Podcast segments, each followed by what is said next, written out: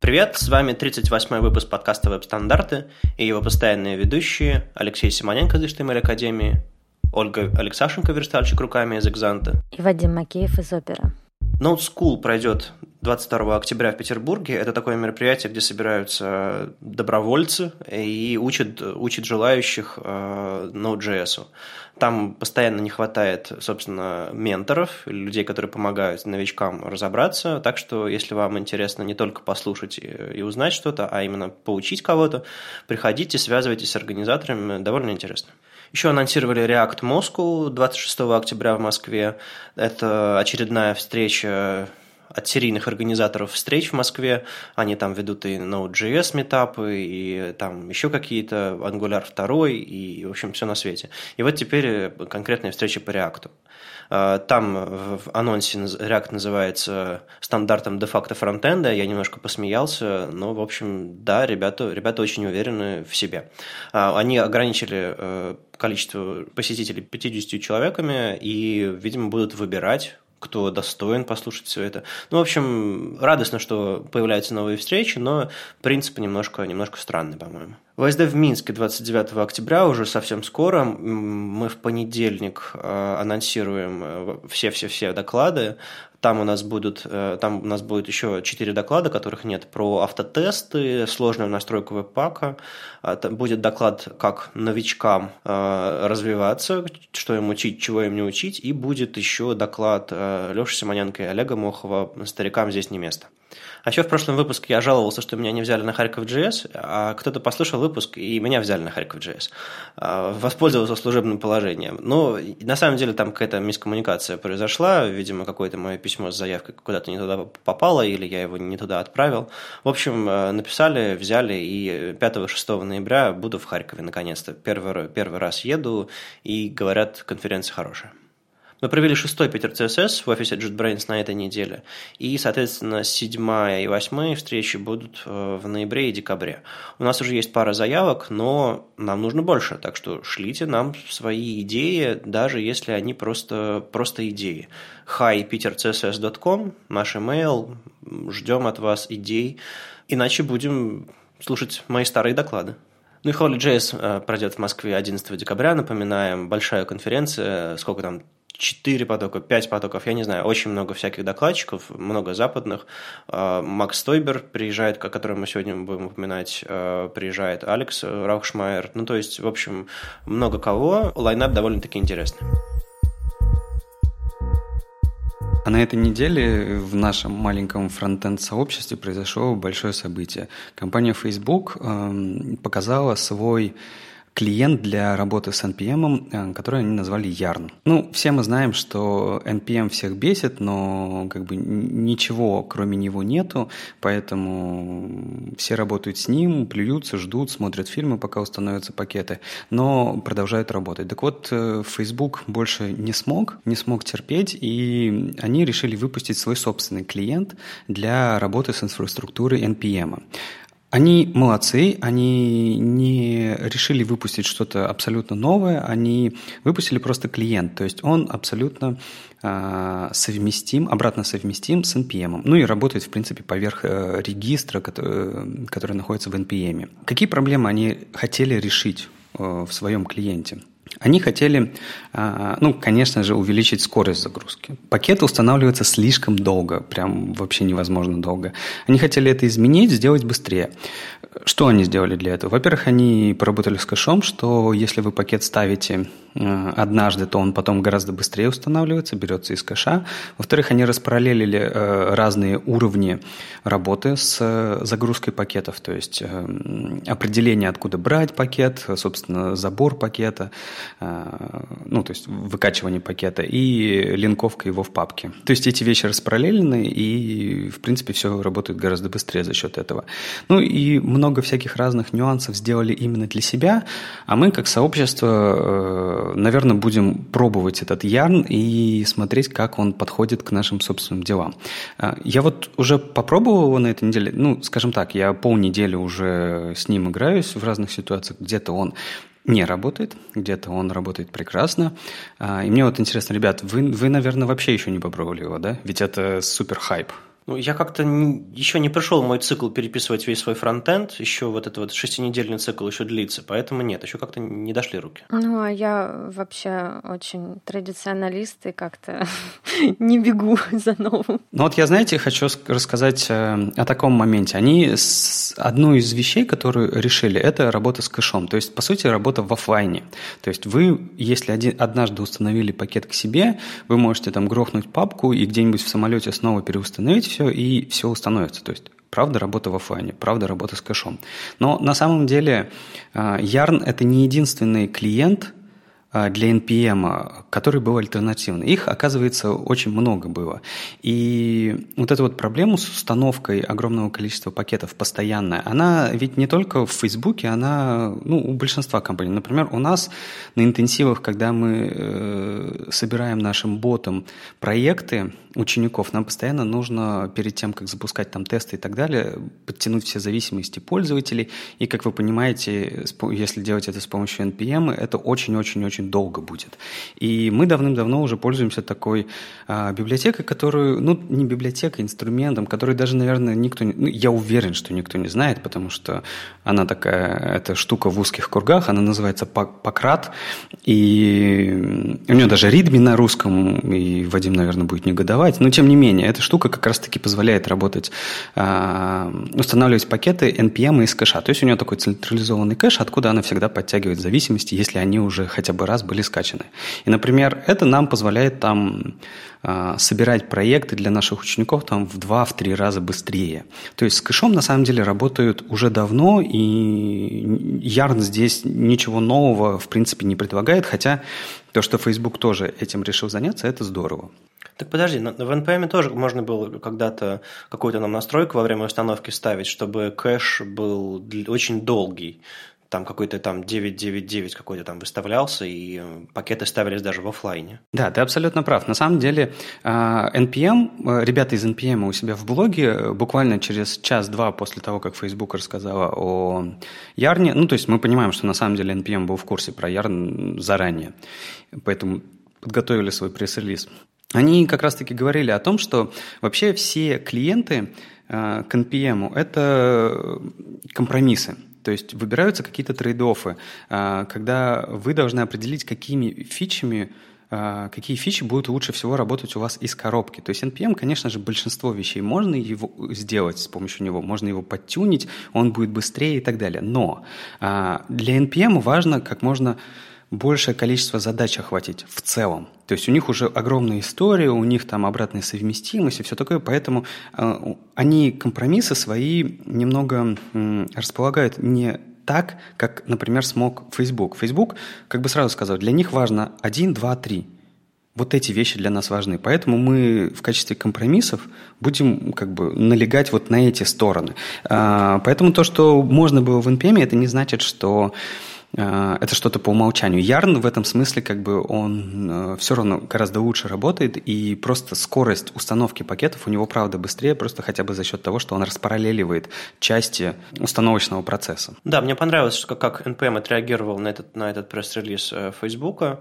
Очень-очень здраво, очень хорошо. И, наверное, как они и говорят в конце, так работает open source. Ты делаешь хорошее решение, все начинают пользоваться, а потом кому-то жмет, и он пишет свое решение.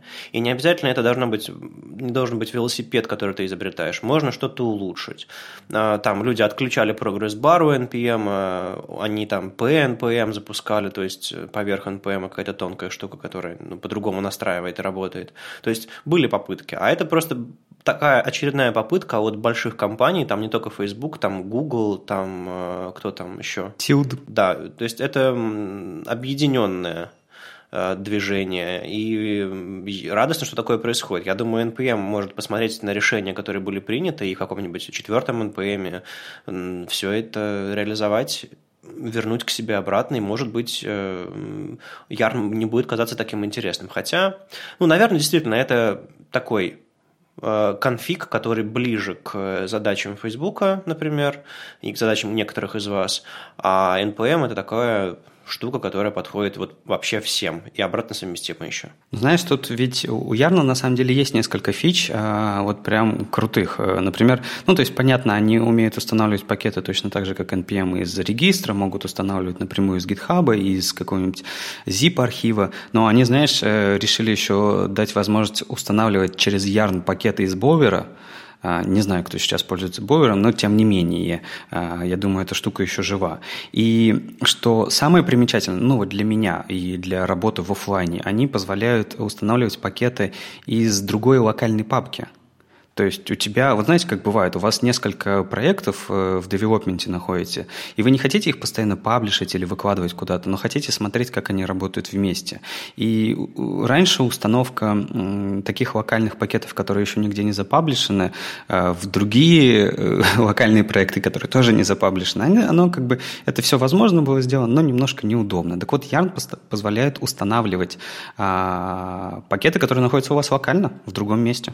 Это круто, потому что действительно бывают такие штуки во время разработки. Бывают ситуации похожие, не знаю, в каком-нибудь там самолете, когда ты, я сижу и понимаю, что мне сейчас для...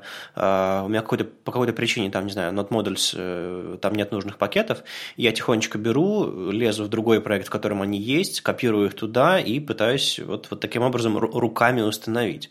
А Yarn, видимо, поможет мне это все сделать ну, по-человечески, а не прям руками через конфиг, через, через копирование файлов. Ну да, и знаешь, тут э, я бы не сказал, что Ярн вот прям зарелизился прям весь такой хороший и так далее. У него есть тоже свои там баги, там уже версию 0.15.1 выпустили э, и чинят их и дальше. У меня на самом деле не все проекты завелись с помощью Ярна. Ну, я так прошелся по всем проверить э, просто насколько оно работоспособно. Например, там э, проекты, которые у меня, знаешь, запускались через э, э, как-то Node Babel или Babel Core, я, я уж не помню, как называется, но, в общем, что ты как будто бы пишешь э, на ноде э, код, который как бы должен транспайлиться в, в JS, ну, в ES, ES5 э, на лету, то есть это не для браузера, а для ноды, и он не завелся. Или, например, какие-то минификаторы изображений тоже не завелись а, при установке ярном именно. То есть просто нет пакета такого, почему-то он его потерял. Надо будет разбираться, там смотреть, может быть, а, ребята будут исправлять. Но, тем не менее, в целом а, штука работает гораздо быстрее, и, и, и это правда. И они, знаешь, у них даже уже пошел, э, ну, это как обычно бывает, маркетинговые игры, то есть начали мериться звездочками, что типа в, у NPM там за кучу лет, сколько, сколько их, ну, там, я не знаю, за долгое количество лет на гитхабе всего лишь там 10 тысяч с чем-то звездочек, у Ярна уже 13 тысяч, ура, ура, давайте все набирать звездочки. Ну, это понятно, это такие м- развлекалово, но тем не менее, к Ярну есть несколько вопросов на которые как бы нигде не было получено ответа. Например, э, почему версия 0.15? То есть это что? Это, ну, просто Facebook так много говорил про 7VR, и, но при этом выкатили версию 0.15. То есть это что? Это девелоперская версия, это экспериментальная версия, ее вы не советуете использовать в продакшене. Но почему она используется в продакшене у Facebook? То есть вот на этот вопрос нигде ответа не было. Или это как с React было, что выйдет следующая версия после 0.15, 16.0, и как бы все будут довольны. То есть непонятно. Или, например, почему э, Yarn использует по умолчанию не NPM-овский регистр, да, он умеет работать с npm регистром, но по умолчанию Ярн использует свой регистр. И тоже непонятно почему. И уже, и уже были шутки на тему того, что а, типа, да все нормально, ребята, что вы будете устанавливать пакеты из Facebook, и Facebook будет понимать, как вы, э, что вам интересно, и лучше будет показывать вам рекламу в Facebook. Успокойтесь. А, ну, представляешь, э, ставится пакет, а пока пакет ставит, ты смотришь рекламу. Все нормально. Ну да, ну то есть, в общем, есть моменты у Ярна, на которые, вопросы к Ярну, на которые ответов нигде не было получено, и, ну то есть, э, немножко непонятно, что с этим делать. Но при этом есть очень важная вещь, очень важное отличие Ярна от NPM. Это э, shrink wrap. Shrink я напомню, это штука, которая позволяет зафиксировать версии э, модулей вашей библиотеки для того, чтобы какая-нибудь сверху библиотека, как, э, какое-нибудь сверху приложение, когда устанавливать себе вашу зависимость, оно имело именно те модули, которые, при которых работает та или иная библиотека. Так вот, Yarn не умеет работать со shrink вот не умеет. То есть если ваша библиотека зафиксировала зависимости с помощью шейнкврапа, Yarn на это наплюет и поставит последние версии в соответствии с вашим package.json. Это очень важный момент, то есть вы должны это понимать, осознавать. То есть, наверное, некоторые пакеты, э, устанавливая через Yarn, могут сломаться из-за этого. Но у Ярна просто э, свой подход к этому. Они, ну, это и Facebook говорил, и Ехуда Кац, один из разработчиков э, Ярна, один из контрибуторов, э, говорили о том, что они при э, установке всех пакетов создают сразу же лог-файл. Лог-файл на манер других э, установщиков, например, там бандлеры из Ruby или Cargo из Rust. На самом деле бандлер и Cargo э, для Ruby и Rust языков программирования делал тоже Yehuda Katz.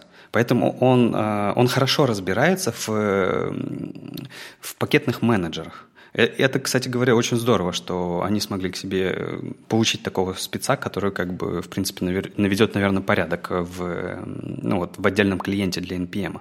Так вот, этот лог-файл, он создается сразу же, когда вы устанавливаете пакеты. То есть не как со shrink когда вам нужно было отдельную команду запускать, а каждый раз, когда вы устанавливаете пакеты, эта штука будет обновляться.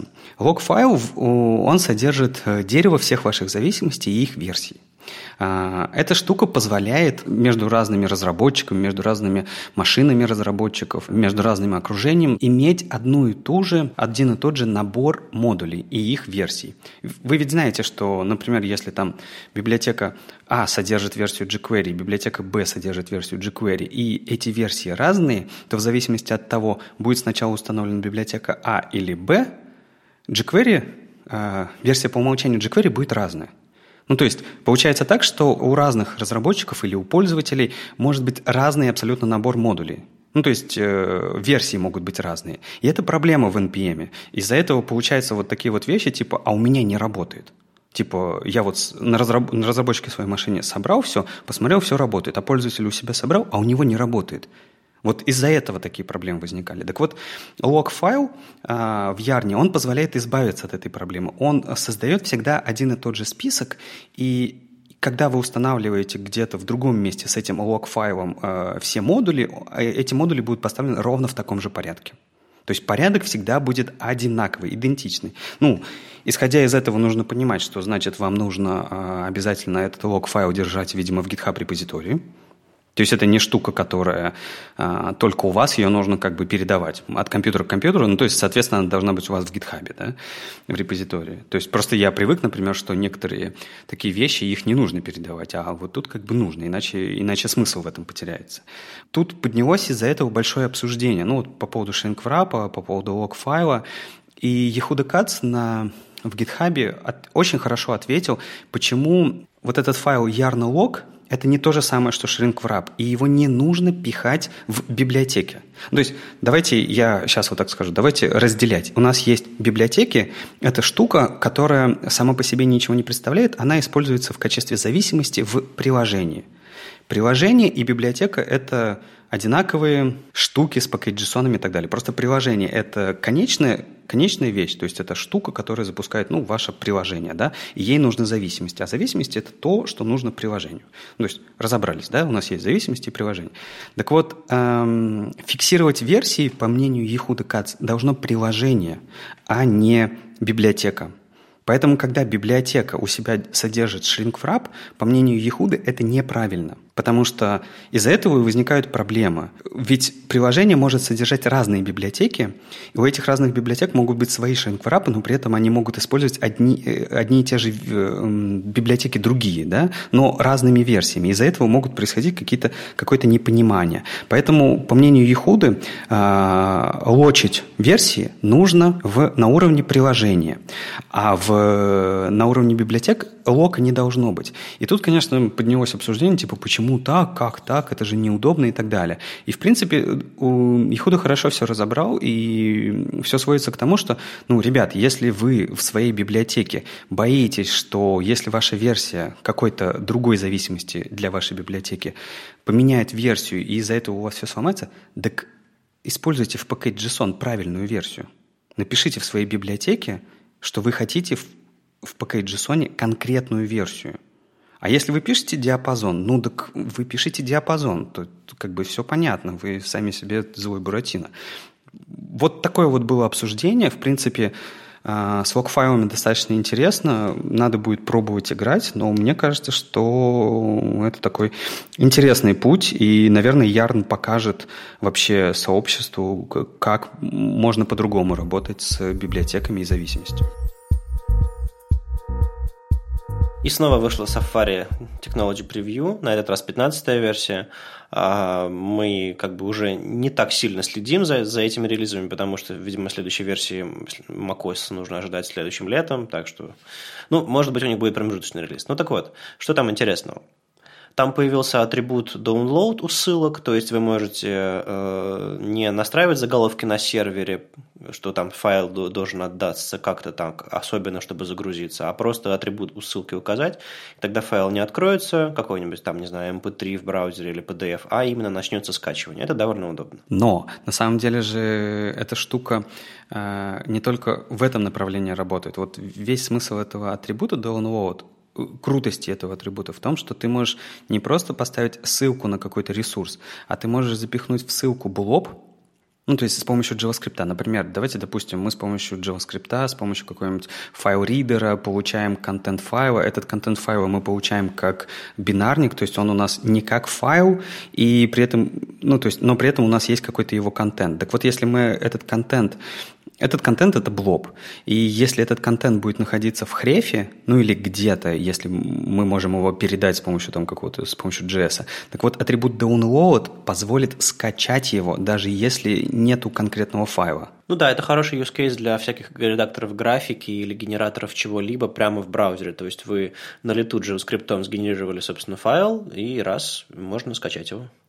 Ну, еще они кучу всякого улучшили, ускорили. Забавно, что метод two-lower case э, ускорился на 7-8%. Это, наверное, это, наверное, важно, но, но, но, но не очень. Ну и чуть поважнее, это события клавиатурные наконец-то получили нормальные псевдонимы. То есть э, верстальщики старой школы наверняка помнят все коды клавиш э, с клавиатуры, там 13, э, что там еще? 27. Да. А вот современные верстальщики, в принципе, уже могут пользоваться э, конкретным значением key, которое будет давать нормальное человеческое имя конкретной клавиши. То есть это довольно, довольно удобно, и э, я рад, что Safari наконец-то догоняет нас вот и в этом направлении. Но ведь это же опять грустно, это же опять утерянные знания целым поколением разработчиков. Вот что мне делать с этими, с этой, с этими цифрами 27 и 13 в голове? А что делать авторам сервисов целых целых сервисов, которые они запускали. Ты заходишь на сайт, нажимаешь клавиши, они тебе показывают а, конкретные цифры. Их же, их же десятки. Плакать остается. Ну и, наверное, ты забыл про самое важное, это вариативные шрифты. Да, я долгое время пытался попробовать вариативные шрифты на своем маке, скачивал сборки веб-кита, а он мне говорит, а я работать не буду, а скачать новую версию, а новая версия не скачивается. В общем-то, была какая-то свистопляска. И тут в Safari Technology Preview заработали вариативные шрифты. Я наконец-то посмотрел эти демки. Круто. То есть шрифты динамически меняют свою насыщенность, э, рисунок, но не искажаются. То есть они по каким-то правилам определенных из OpenType 1.8 э, изменяются, и это, и это что-то очень большое, что мы, наверное, до конца и не осознали. Мы Тут позвали Ивана Гладких, который э, Джованни Лимонад, или, ну, в общем, такой э, шрифтовик петербургский. И он на Питер CSS э, ноябрьском, э, скорее всего, расскажет нам про вариативные шрифты с точки зрения дизайнера шрифтовика. Поэтому вот если мы все-таки договоримся с ним окончательно, ждите, приходите, узнаете больше. А еще Safari так э, тихонечко совершенно изменила действие по умолчанию, когда вы щелкаете на всякие разные ссылки, которые э, со специальным протоколом, ну, знаете, там типа TEL, Mail2, Skype и так далее, которые как бы должны вызвать какую-нибудь другую программу, то есть не внутри Safari. Э, и раньше, когда вы щелкали по этим ссылкам, ну, вы сразу же вызывали про, э, эту программу. Теперь Safari будет сначала ожидать а, подтверждения пользователям, что он вообще хочет запустить эту программу, и только тогда запускать. То есть будет спрашивать всегда разрешение у пользователя. Ну, именно так себя вел Chrome и браузеры на, на, на его основе, так что это вполне себе нормально, потому что можно ведь странных вещей запускать из браузера. Ну и как я обещал в своем докладе, Chrome собирается включить Web Bluetooth в версии Chrome 56. Они опубликовали формальный документ Intent to Ship, то есть намерение реализовать, и собирается в стабильной версии Chrome включить Web Bluetooth. Не только для испытаний а именно для вот стабильных версий. Но не для всех пользователей, а они этот флаг, Finch флаг так называемый, выпустят для случайной выборки включен, для случайной выборки выключен. Вот эти Origin Trials, которые они запустили для того, чтобы разработчик мог у себя на сайте поставить какой-нибудь ключик, и люди, заходящие к нему в Chrome, там, и Chrome, браузерах, получали Web Bluetooth работающий, они эти Origin Trials запускали для многих технологий. Bluetooth получил довольно-таки довольно много много внимания, но недостаточно, чтобы потестировать. Поэтому они приступают к следующему шагу экспериментов и, в общем-то, довольно-таки подробно расписывают в этом документе, зачем они это делают, какие планы, какая поддержка у браузеров. Например, не знаю, серво Э, движок он, он реализует в Bluetooth у себя, э, Edge раздумывает об этом, а Safari, Safari ничего об, об этом не говорит. Ну, то есть, сырая штука, но довольно интересная, если вам нравится играть с, с физическими объектами, с интернетом вещей и подобными штуками. Так что еще один шаг, смелый шаг в этом направлении будем ждать. Пару недель назад э, по интернету гуляла такая классная гифка, про таблицы. А, типа удаляй, чтобы улучшить таблицы. Наверное, вы все ее видели.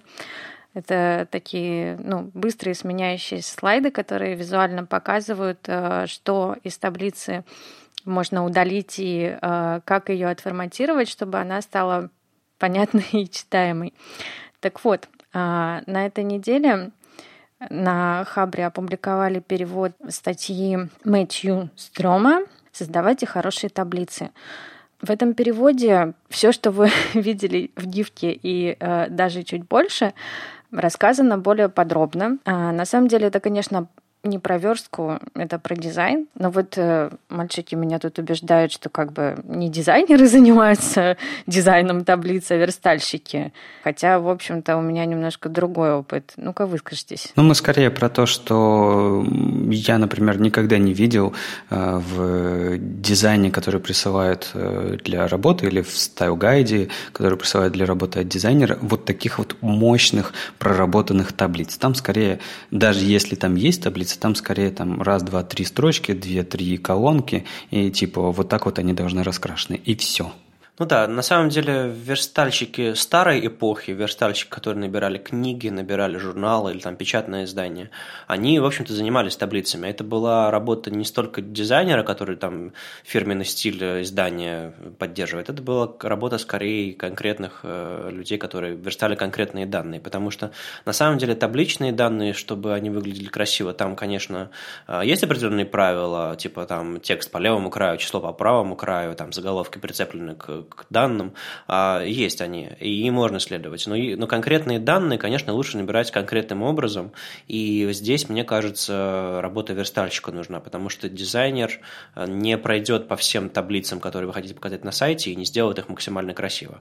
А чувство прекрасного у верстальщика все-таки нужно развивать, поэтому я очень рекомендую читать подобные статьи, чтобы понимать, как данные форматировать лучше, чтобы таблицы были читаемыми, потому что таблица – это довольно-таки сложный э, формат данных, и чтобы они не были бесполезными, их можно и нужно форматировать лучше. Ну, на самом деле, да.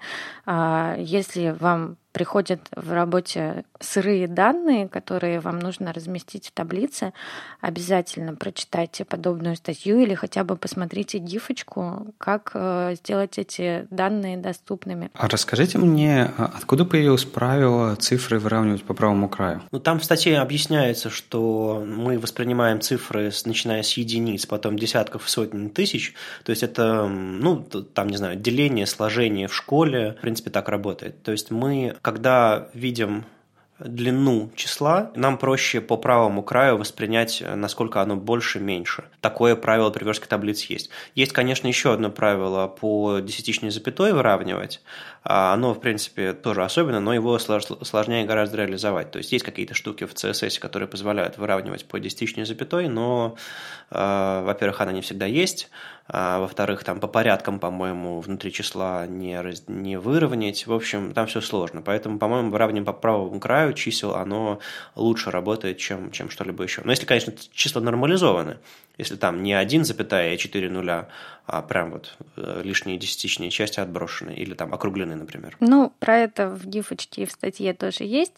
А, очень рекомендую в первую очередь дизайнерам, верстальщикам тоже будет интересно. А знаете, я вот про эту гифочку только хотел сказать момент. Честно говоря, я вот сейчас, мне сложно вспомнить, а, но если я не ошибаюсь, то лет 5-6 уже была вот эта гифочка, и у меня даже есть ощущение, что именно она и была. Ну, может быть, она довольно выглядит довольно старой. Таблица выглядит довольно старым форматом данных. Сейчас я бы, честно говоря, не надеялся на таблицы как на основной способ подачи данных. Это все-таки такая очень техническая и компактная э, возможность представлять, собственно, данные. А если у вас есть возможность показать график, какую-то или более сложную прямо уж инфографику, это, конечно, более предпочтительный способ подачи данных. Ой, ну на самом деле вот если уже касаться чисто верстальщицкой области, таблицы это, это большая головная боль и большой вопрос, что с ними сейчас делать. Я вот, например, довольно часто сталкиваюсь с э, необходимостью представлять табличные данные, а, но при этом в адаптивных интерфейсах понятно, что таблицы сами по себе, они как бы не адаптируются нормально. Ну, реально боль. Я пробовала верстать таблицы, ну, там, на флексах, например, или там, ну, на, на всяких table, чтобы они адаптировались.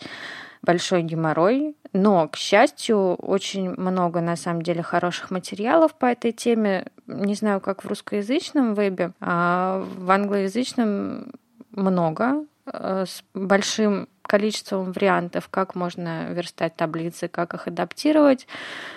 Разные, разные есть способы. Я пока остановилась для себя на том, что я делаю реальные таблицы и скрываю какие-то колонки, которые типа ну, не очень нужны на маленьких экранах. Да, сложный вопрос. И реально таблицы и табличные данные никуда не деваются из э, некоторых э, областей веба. Оля, а вот знаешь, у меня к тебе вопрос. Вот, ну, понятно, что чтобы делать таблицы адаптивными, нужно тратить каждый раз очень много усилий. Ну, потому что все таблицы разные, у тебя нет какого-то общего такого use case, который ты как к любой таблице можешь применить. То есть каждой таблице тебе нужно каждый раз думать, что здесь важно, что не важно, как ее перестраивать и так далее. А вот э, у тебя нет случайно, может быть, какого-то общего решения в лоб? Может быть, э, что ты думаешь о том, чтобы таблицы не адаптировать, а давать им э, горизонтальный скролл? Я думаю, что это не очень хорошо, потому что до пользователя обычно не доходит, что он там есть. Ну, то есть надо делать какие-то элементы в дизайне, да, которые показывают, что там можно покрутить, но опять же на мобилах прокрутка может работать ну, непредсказуемо. Ты там пытаешься покрутить внутренний скролл, а у тебя вся страница там листнется, как некоторые браузеры делают. В общем, не знаю, мне не очень нравится эта идея. А лучше, знаешь, э, указывать там типа строчку, если вы хотите увидеть больше, переверните экран в положение landscape? Ну, на самом деле, я, когда делаю адаптацию таблиц, приходится, я чаще всего их просто скрываю за прокруткой, то есть делаю ну, дополнительную прокручиваемую область.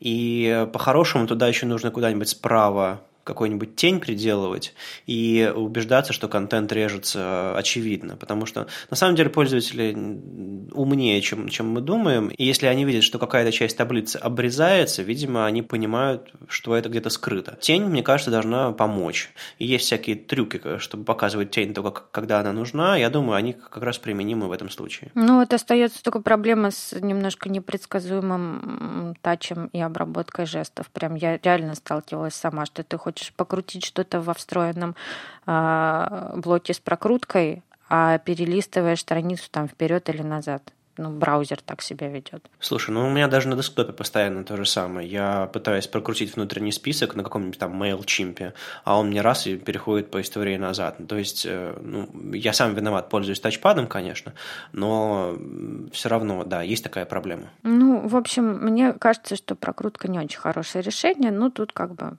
думайте каждый сам. Ну, иногда лучше прокрутка, чем сайт, который раскорячивал в ширину там тысячи пикселей, а я вижу там слева колонку сайта мобильного, а где-то в, середине экрана огромную таблицу или длиннющую ссылку.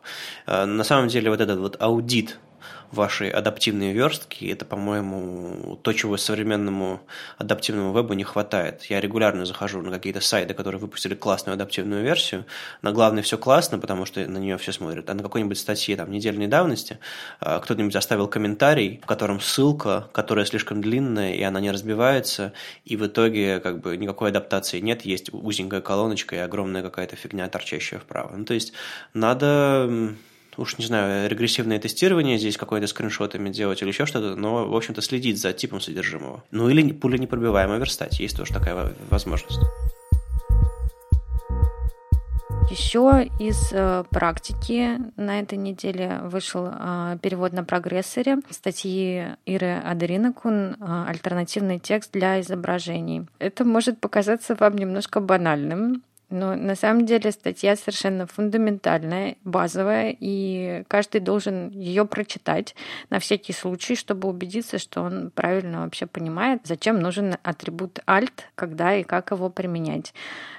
Это опять же вопрос э, доступности, чтобы скринридер, любая читалка поняла, что там находится на месте картинки и прочитала в альтернативном тексте правильный текст. Очень хорошие такие внятные советы. Единственное, что а, мне показалось, что большинство описываемых э, use cases они как бы уже, ну, версточных именно, они как бы уже устарели. Никто не использует тег image для того, чтобы сделать иконку, например. Так уже не делают. Или там какие-нибудь э, э оформительские изображения типа бэкграундов так имидж, да ну вы что. В общем, читайте, как бы фильтруйте, полезная вещь. А мне вот очень понравилась на самом деле статья. Она, конечно, она абсолютно точно базовая, но э, если бы э, на каждом сайте alt-атрибут был и в нем был правильный контент,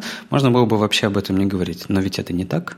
Это совсем не так. Окей, мы привыкли, мы научились все вместе, э, что alt – это обязательный атрибут. Ну, то есть, если вы задрот валидатора, вы знаете, что валидатор вам всегда будет ругаться, если изображение без alt-атрибута, даже пускай оно будет пустое. То есть, окей, атрибут мы научились ставить, ставить привыкли. Но тот контент, который пишут в Alt-атрибут, это вот какая-то полная хинея. И эта статья как раз-таки очень хорошо объясняет, что же писать в Alt-атрибут. Вот я и со своими ребятами постоянно об этом говорю, и новичкам приходится объяснять. Многие туда пишут, например, название файла, то есть вот э, мы поставили путь до картинки, там, я не знаю, image.jpg, и в alt мы пишем image.jpg. Зачем, почему, непонятно. Или пишем туда какой-то заголовок, абзац или так далее. И вот эта статья как раз очень Ира, она молодец, она пишет базовые понятные статьи, но разбирает их хорошо.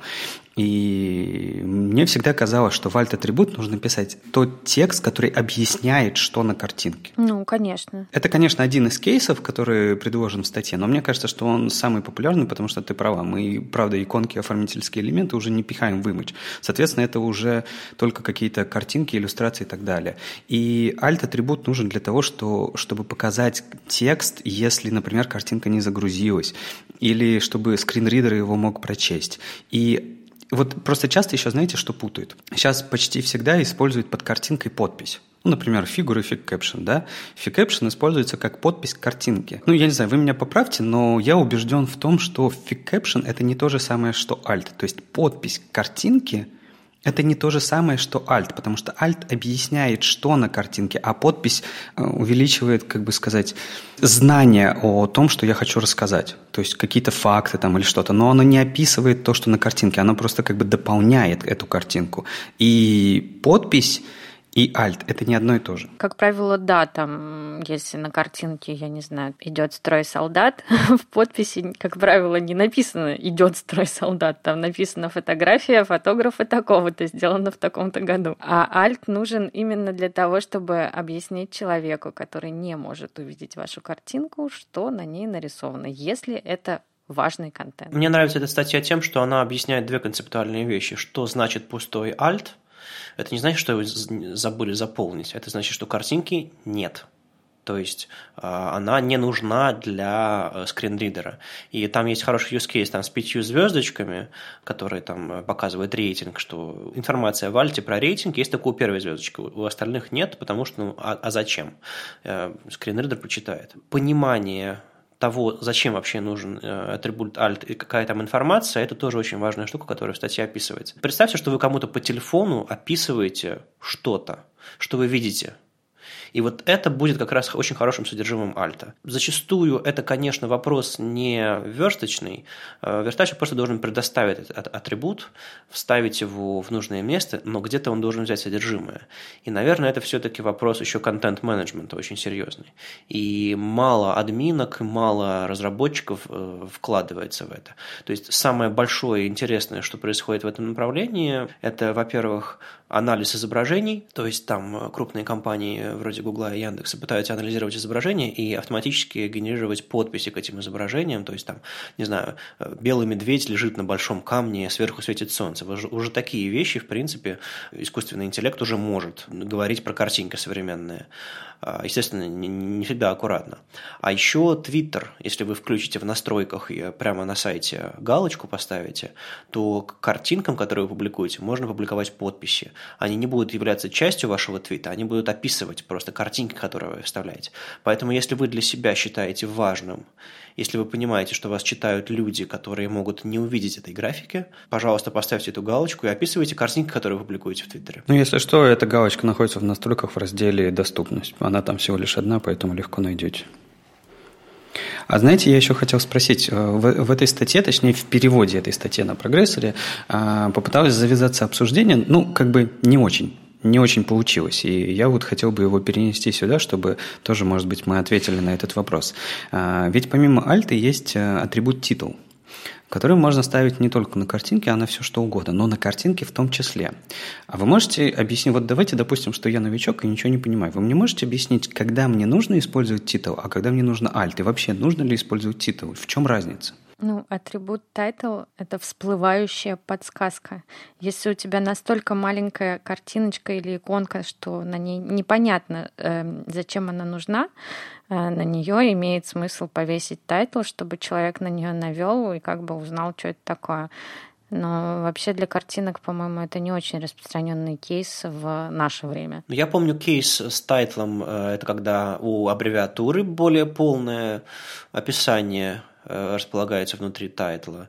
Я помню, что когда вы, допустим, делаете какую-то ссылку на слове, вы, вы взяли какое-то словосочетание, обернули его в ссылку, и оно вполне себе нормально. Но если вы хотите добавить информацию дополнительную о том, что по этой ссылке что-то там еще, статья такого-то, еще что-то подобное, то, в принципе, атрибут тайтла здесь, здесь хорош. Он не мешает. Наверное, как сноска в книге немножко работает. То есть он, он не мешает читать текст, но он дает вам дополнительную информацию информацию, если, если вы навели. Тут, конечно, вопрос в том, что на мобильных ничего не навести, и на мобильных платформах ваш title пропадет.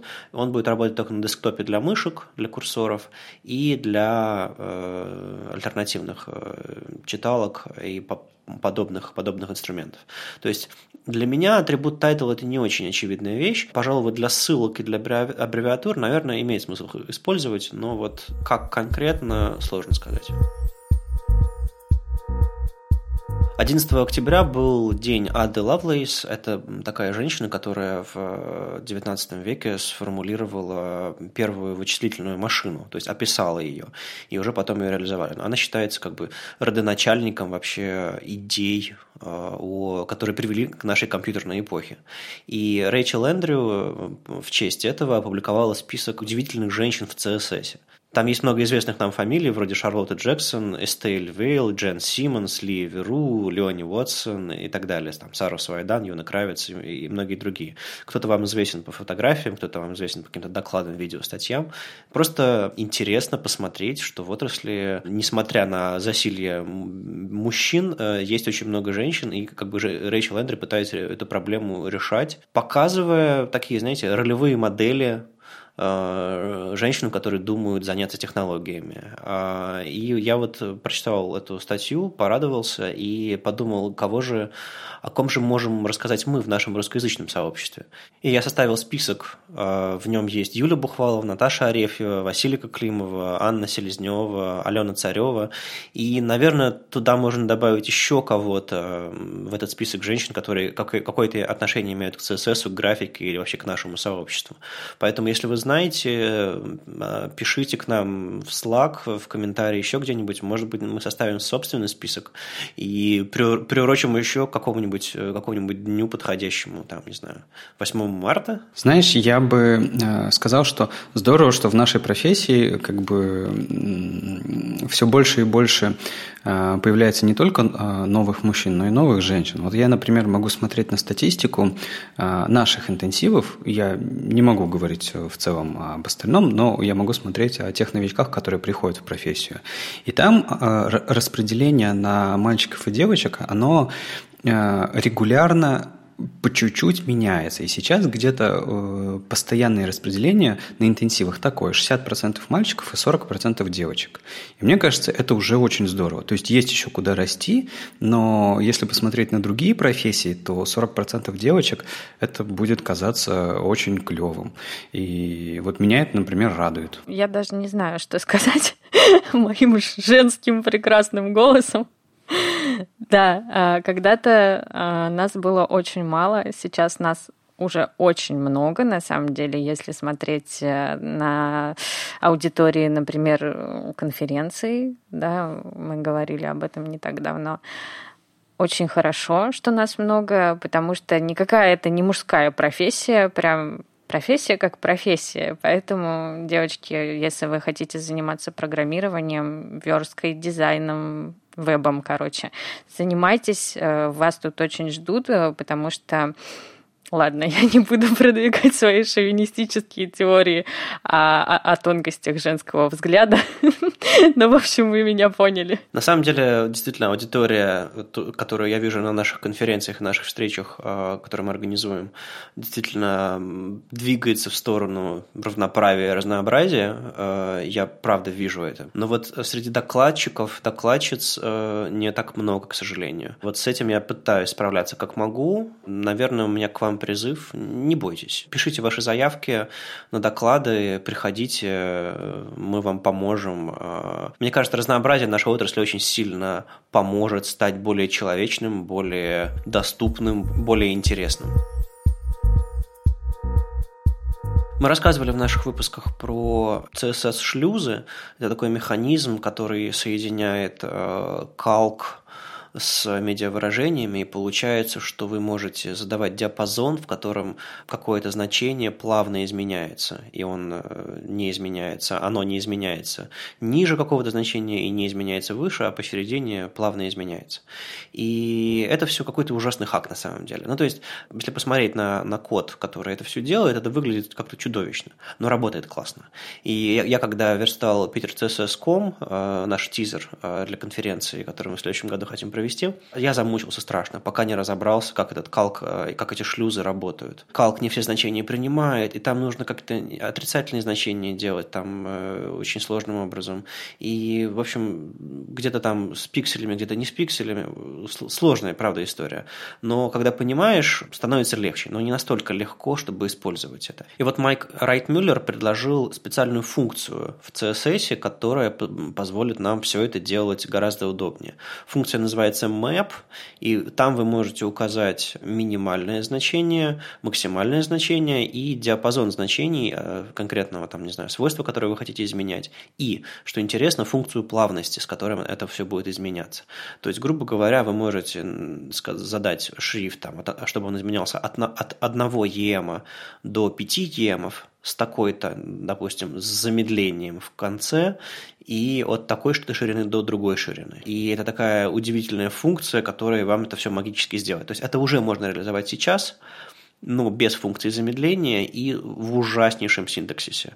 Майк предлагает э, все это дело легализовать и внести в CSS. Ну, там, конечно, уже начали думать о нейминге, потому что map может быть не самое удачное имя, и о других тонкостях, то есть э, одно дело предложить какую-то идею, а дальше разобраться, потому что на начали уже изощряться и думать, а что если 1200 пикселей вычесть 400 пикселей и поделить на 400, получится там сколько, можно ли такую конструкцию вставить, вставить в этот мэп и так далее. Потом пришел Табаткинс и сказал, а что если 400 вычесть 400 и поделить на 400, что же, черт побери, будет?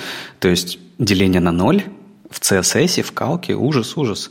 И вот все думают, что с этим делать, уже пошли, сходили в спеку CSS Values, э, которая определяет, как э, значения ведут себя, там, например, в калке и в других местах, то есть можно ли делить одинаковые значения, э, одинакового типа значений или нельзя. В общем, немножко двинули такую большую-большую совершенно штуку, которая затрагивает многие, на самом деле, спецификации, не только одну, а многие.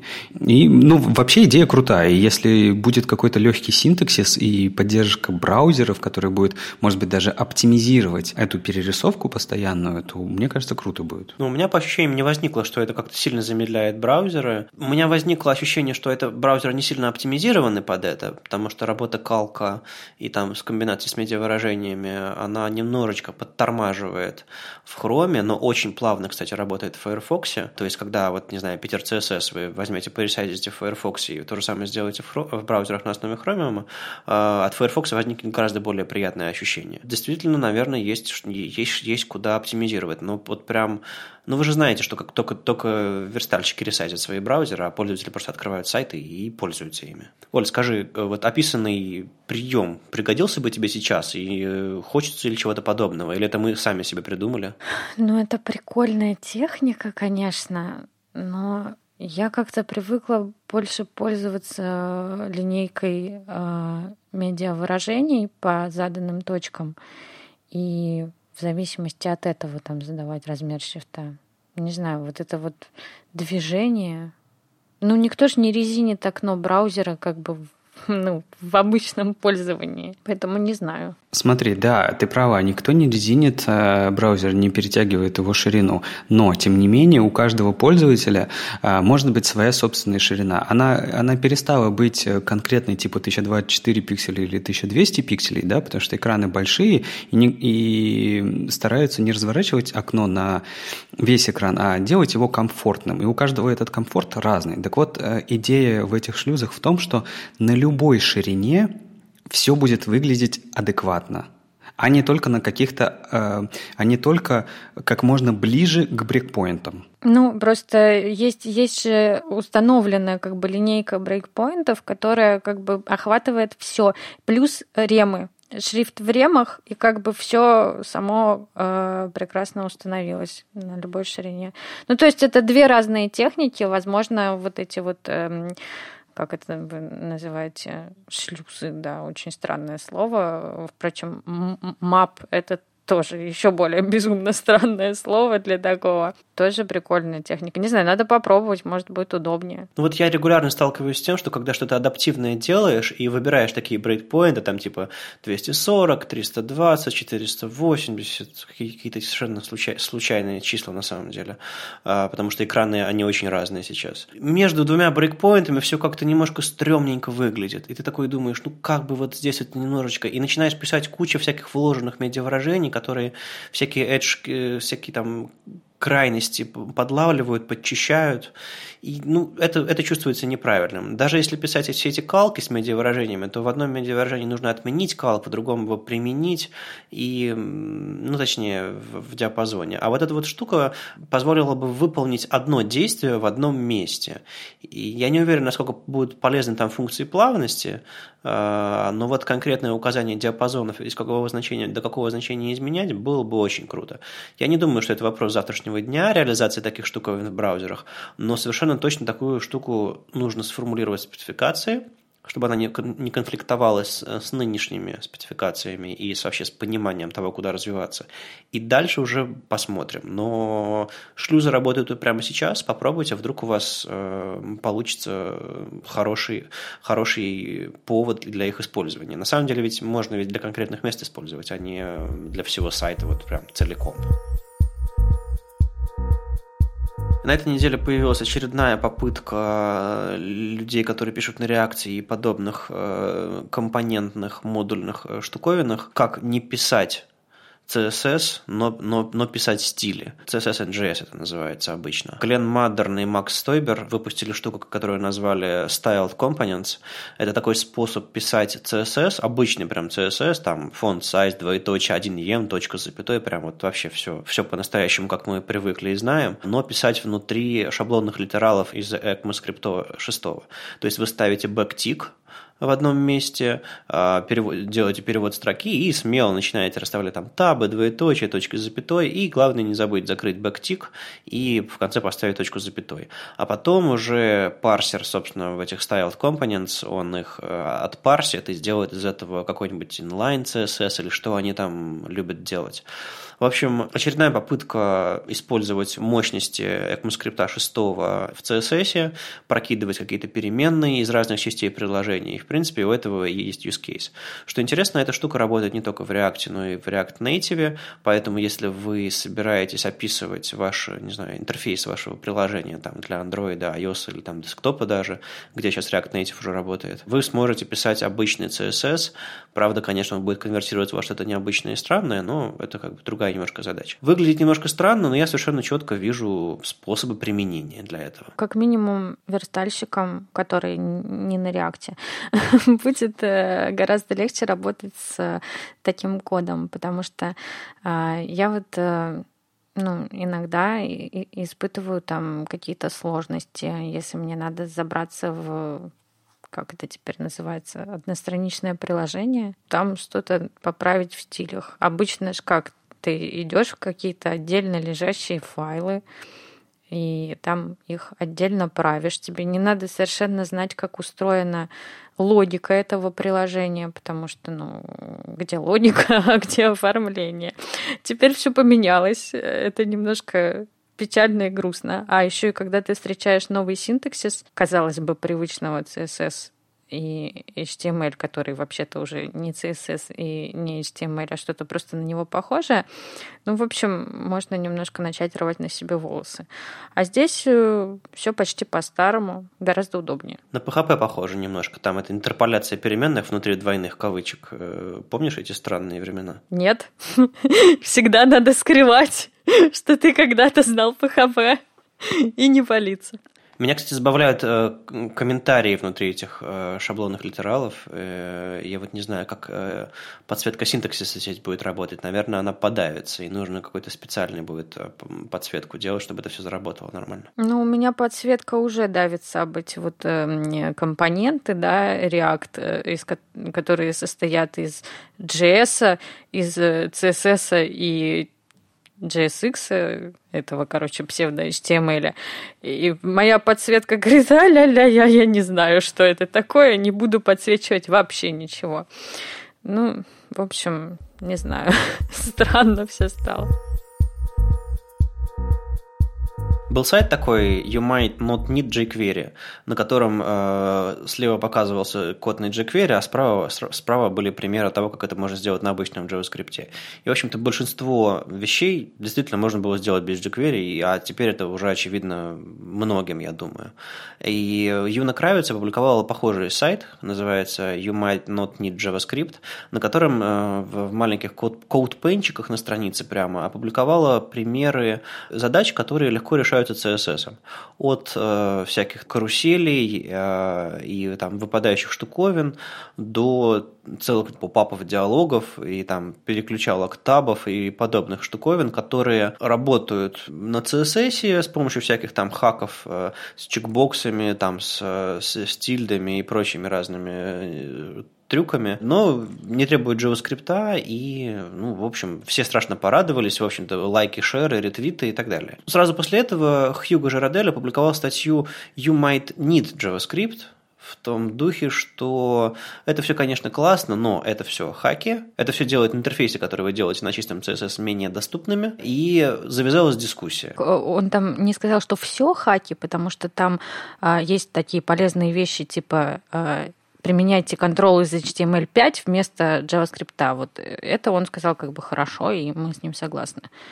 Но большинство э, каких-то решений там типа табов это, конечно, хаки. И вот у него еще был э, очень внятный посыл, что если как только вам нужно э, хранить состояние какого-либо ну, динамического контрола, один только CSS вам не подойдет, потому что это описательный язык, он не подходит для хранения состояний. Используйте JavaScript, он для этого сделан. Но на самом деле нет. Ну, то есть посыл-то верный, конечно, но он тоже не всегда, не всегда все так, не всегда все делится на черное и белое. Например, тот же самый CSS-слайдер, он очень прекрасно хранит в себе состояние с помощью и таргетов, и чекетов и так далее. Если мы используем, если мы делаем CSS-слайдер с помощью, когда у нас вот эти пимпочки, это радиобаттоны, они переключают с помощью там, ну, то, что мы в прошлый раз с тобой обсуждали, с селектором с плюсиком, как бы все остальные слайдеры переключают у них дисплей нон и так далее.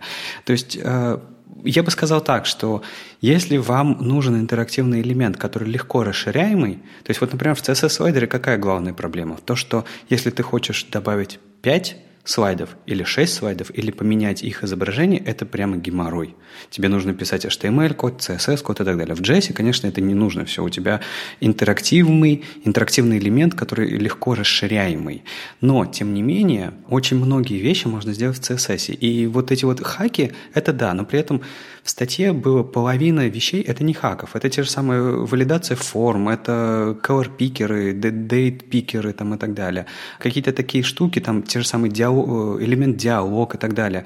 Это вещи, для которых не нужен JS. Вам не нужно тратить на это время. Это точно так же, как когда-то мы писали громадные функции для того, чтобы санимировать один блок, чтобы он переехал там, с координаты x в, дру- в другое место, по координате x с одного места на другое место. Мы использовали огромную, там, я не знаю, машинерию на JS. То сейчас мы это делаем с помощью CSS. То же самое говорит Юна Кравец сейчас. И на самом деле ее посыл очень простой. Изучайте HTML и CSS. В нем очень много всего появилось. Вот и все. Посыл-то только в этом. Ну да, мне кажется, люди, которые набросились на то, что как бы на JavaScript все сделать лучше, немножко обидели Юну, а у нее был посыл как, посыл как раз такой, что да, много нового интересного появилось, о чем вы, может быть, даже не знаете. И еще момент, что не обязательно знать JavaScript, чтобы реализовывать некоторые интерфейсные элементы. То есть я не говорю, что JavaScript не нужно знать. Я имею в виду, что если вы оформляете что-то, вы можете все заодно сделать тут же э, в CSS. Потому что JS это немножко другая история. Нужно там придумать систему подключения этого JS, нужно понять, какой там у вас там а, объекты, функции и так далее. Это немножко другая задача, когда вы описываете, как оно все работает, императивные такие штуковины. А когда вы описываете именно интерфейс, рисуете, в принципе, вы можете сделать его рабочим, даже если будет прототип. Я вот вспоминаю, когда верстальщики научились пользоваться ховерами для чего-то большего, чем просто подчеркнутые и неподчеркнутые ссылки, когда начали появляться там в середине 2000-х годов всякие выпадающие меню. То есть можно было сделать там ул, который в зависимости от наведения на ли э, и так далее выпадает меню на много уровней, и все было круто. И мы все страшно перлись от того, что это все работает без JavaScript. Но на самом деле эти меню были не просто недоступны, потому что выпадающие меню, они, особенно многоуровневые, просто их легко очень потерять, особенно со сложностями моторики. А еще и потому, что у CSS не было действительно состояний и таймеров никаких. То есть как только вы свели свой курсор с какого-то элемента, все, ховер перестал работать и элемент исчез. А нормальное доступное меню должно иметь э, какой-то тайм-аут, прежде чем схлопываться обратно. Ну, чтобы там случайно уведенная мышка, дрогнувшая, не убирала весь ваш путь, проделанный по этому меню. Такие меню начали делать на CSS, плюс добавлять к нему э, всякие JavaScript тайм-ауты по, по его срабатыванию. То есть была целая, целая эпоха, когда мы это, этому страшно радовались. А сейчас, мне кажется, очень большой перекос на JS, все хотят сделать на JS, и вот это, мне кажется, полезный сайт, который немножко возвращает нас к, к реальности, мол, многие вещи можно делать на CSS. И знаешь, я только хотел еще добавить вот такой момент. А, ну, то есть многие могут, э, многим может показаться, что тут собрались какие-то хейтеры JS и вообще, что за бред, какие-то старые пердуны собрались и так далее. Вот. А, я просто хочу сказать, что я обожаю JavaScript, э, и прям это крутой язык, я его люблю. Да, он упоротый, да, конечно, все, все с этим связанное, да, конечно. Но тем не менее, э, я люблю этот язык, все нормально. Я отношусь к JavaScript очень хорошо. И я люблю на JavaScript делать разные сложные штуки. Но мой паттерн разработки сайтов, он очень простой. Я сперва пытаюсь сделать что-то на HTML, потом пытаюсь сделать что-то на CSS, и уж когда мне этих инструментов не хватает, их современных а, качеств, я что-то улучшаю с помощью JS. Но никак не наоборот. Сейчас большинство разработчиков делают ровно наоборот. Они делают что-то на JS, да и все. А я все-таки стараюсь э, использовать каждую вот эту вот систему так, как ее и задумывали. Просто и всем советую так делать. Например, э, валидация форм на, с помощью HTML и CSS – да, прекрасная штука.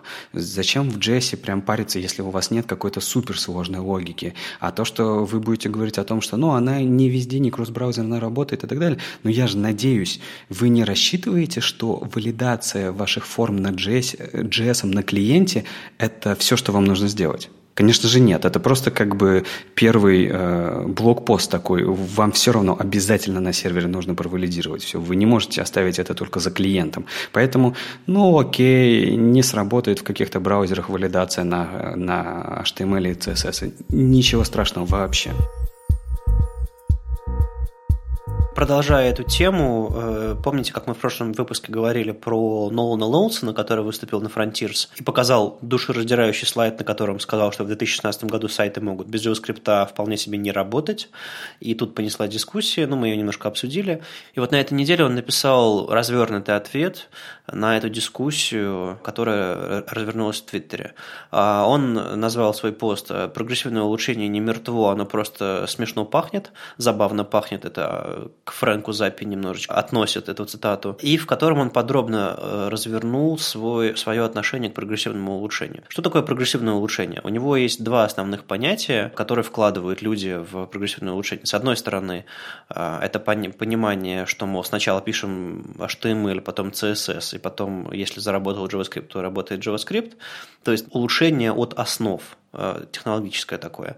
А есть еще прогрессивное улучшение, когда интерфейсы улучшаются по, по мере загрузки или построения приложения на лету. Оффлайн – это прогрессивное улучшение, когда у вас нет интернета, а тут интернет появился и все загрузилось. Модель App Shell – когда вы загружаете сначала оболочку вашего приложения или сайта, как вы это называете, э, а потом уже загружаются данные и все остальное, это тоже прогрессивное улучшение, потому что люди получают что-то, с чем они уже могут взаимодействовать, а потом приходят данные.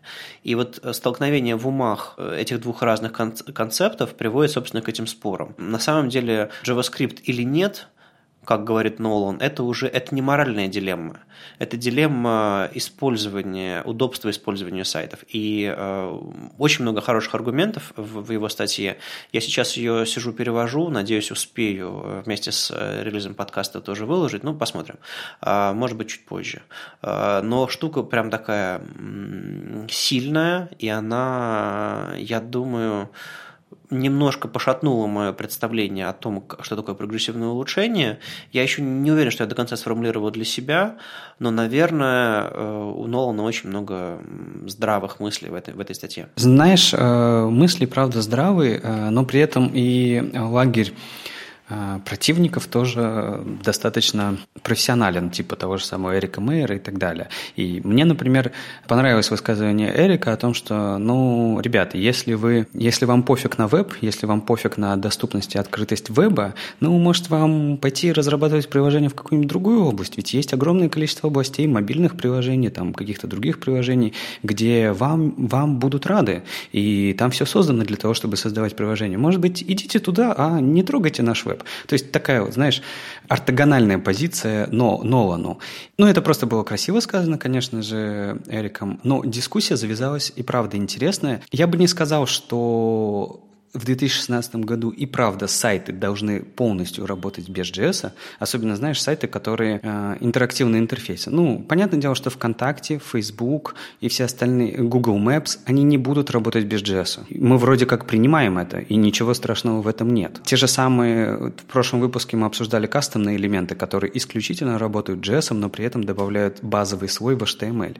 А, то есть явно меняется парадигма того, что JS это не является какой-то надстройкой. То есть есть некоторые области разработки веб-приложений, где без JS никак. И ты здесь, э, как бы ты не хотел вернуться в старые добрые времена, когда был только текст, ничего с этим не поделаешь. Ну, если говорить про какой-нибудь Google Maps, как ты упомянул, что сейчас скажет мне Google Maps, когда я загружу его без JavaScript, или JavaScript где-то прервется по дороге от блокером или, или каким-то, каким-нибудь прокси, который там режет все. А, он мне скажет, э, ничего.